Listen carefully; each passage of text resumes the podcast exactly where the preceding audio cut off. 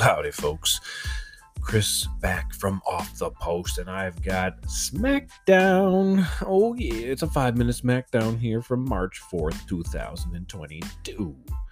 Do I remember what happened? Sure, sure I do. We're going to kick it off with uh, the Intercontinental Championship match between Sami Zayn and Ricochet. Okay. Uh, after this happened after a barrage of interviews from superstars talking about what's going to be happening happening happening on tonight's show. Um, sometimes I do that. If I fuck up a line, I'll just be like, me, me, me, me, just talk shit. Doesn't matter. Who cares? Um, good match here between Ricochet and Sami Zayn, right? Cartwheel moonsault from the challenger over the top rope onto Zayn, which was on the floor. Uh, that was pretty good spot. Zayn shoved Ricochet off the top rope to the floor. Uh, all of a sudden, the Jackass theme plays and Johnny Knoxville. He comes on out wearing a t-shirt that says Sami Zayn is an intercontinental chump. Big time distraction. Gets uh gets the old Sami Zayn a little bit shocked and in disbelief because here comes Ricochet with the fucking upset and wins it. Ricochet's your new Intercontinental Champion. Never thought I'd see the day.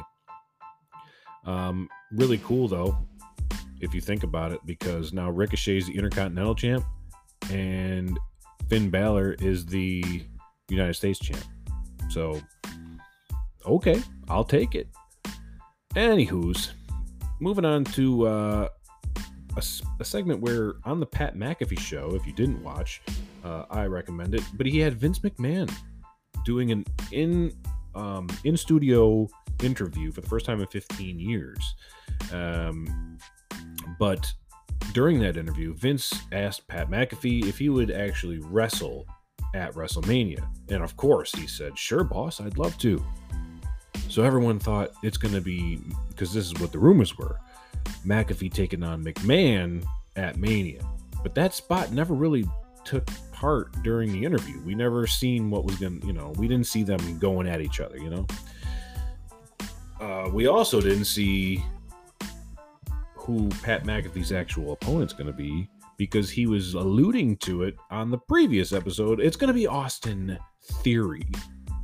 He comes on out, uh, basically saying that Vince McMahon set McAfee up and uh, slapped him across the head oh McAfee, I don't know. Like he played this so well. He was pissed. He said "fuck" on TV, but they bleeped it out.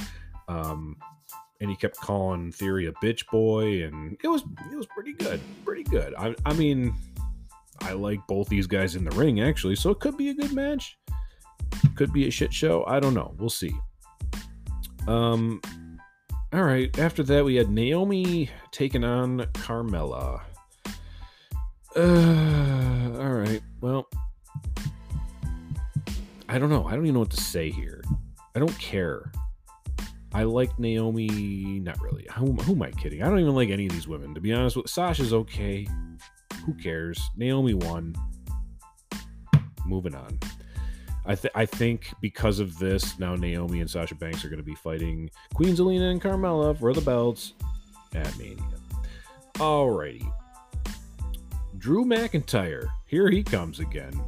He's still pissed off at the old Madcap and Happy Corbin, but uh, he doesn't have either of them tonight. He's already taken care of business with them. We're going to be saving him versus Happy at Mania. He's going to be taking on Jinder Mahal here. Okay. Remember when they were friends and brothers? In the old 3MB? Remember that 3 man being? Do you remember that? No one else does either. Um, not a lot of offense here from the old modern day Maharaja. But uh, the Glasgow kiss from McIntyre and the Claymore to finish him off uh, made it pretty easy. And then he decides to cut a promo really quick, threatening Happy Corbin at Mania. Booyah! That was easy and quick and painless. All right. Next, we had Roman Reigns out. He's uh, doing a little talky talky that's about it. He did a little tucky tucky because uh, I don't I don't know. Who cares? Like I love this guy. Everything he's doing is great. You you I can't do it justice by telling you what he said. So you just have to go and watch the segment because him and Heyman and even the Usos are just knocking it out of the park. So don't let me try to explain what happened. Just go watch it. Really good stuff. Uh, they have uh, basically Heyman. I will say one thing: Heyman is going to make sure that Lesnar does not leave the show on Saturday in Madison Square Garden as the champ, but spoiler alert, he does. Um, next up was the SmackDown Tag Team Championship between the Usos, who are holding the belts, and the Viking Raiders, who were supposed to fight at Elimination Chamber, but flew all the way to Saudi Arabia just to find out that we're going to cut you off the show.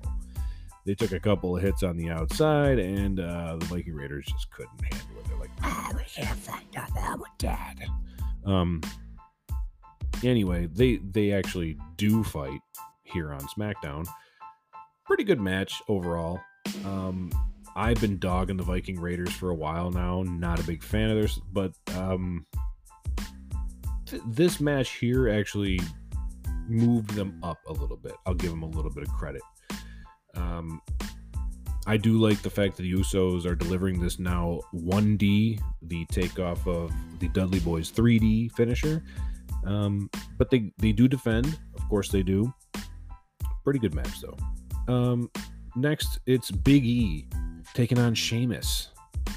Um, Big E and Kofi Kingston ride on down with Big E's birthday present, a four wheeler, to face Sheamus, and he's got his big old motherfucker out there, Ridge Holland, with him.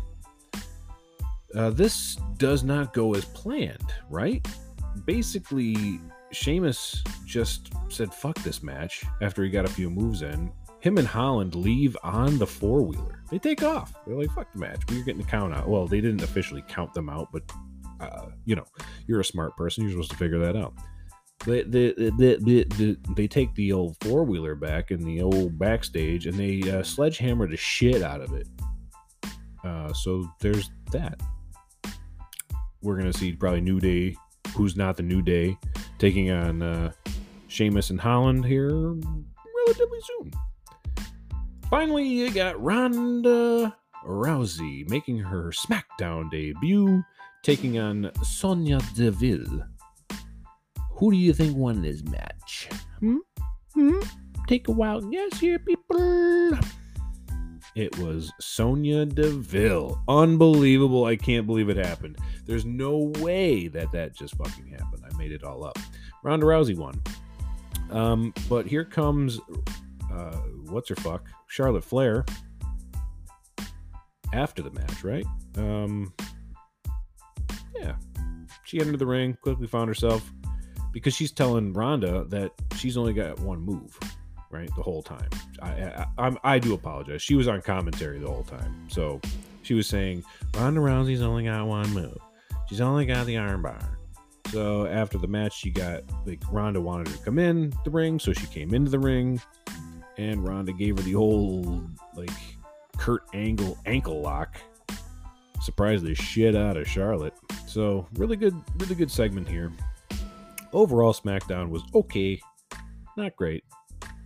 Um, with a big pay per view coming, sorry, premium live event coming up in Mania, you got to get the card set up at this point.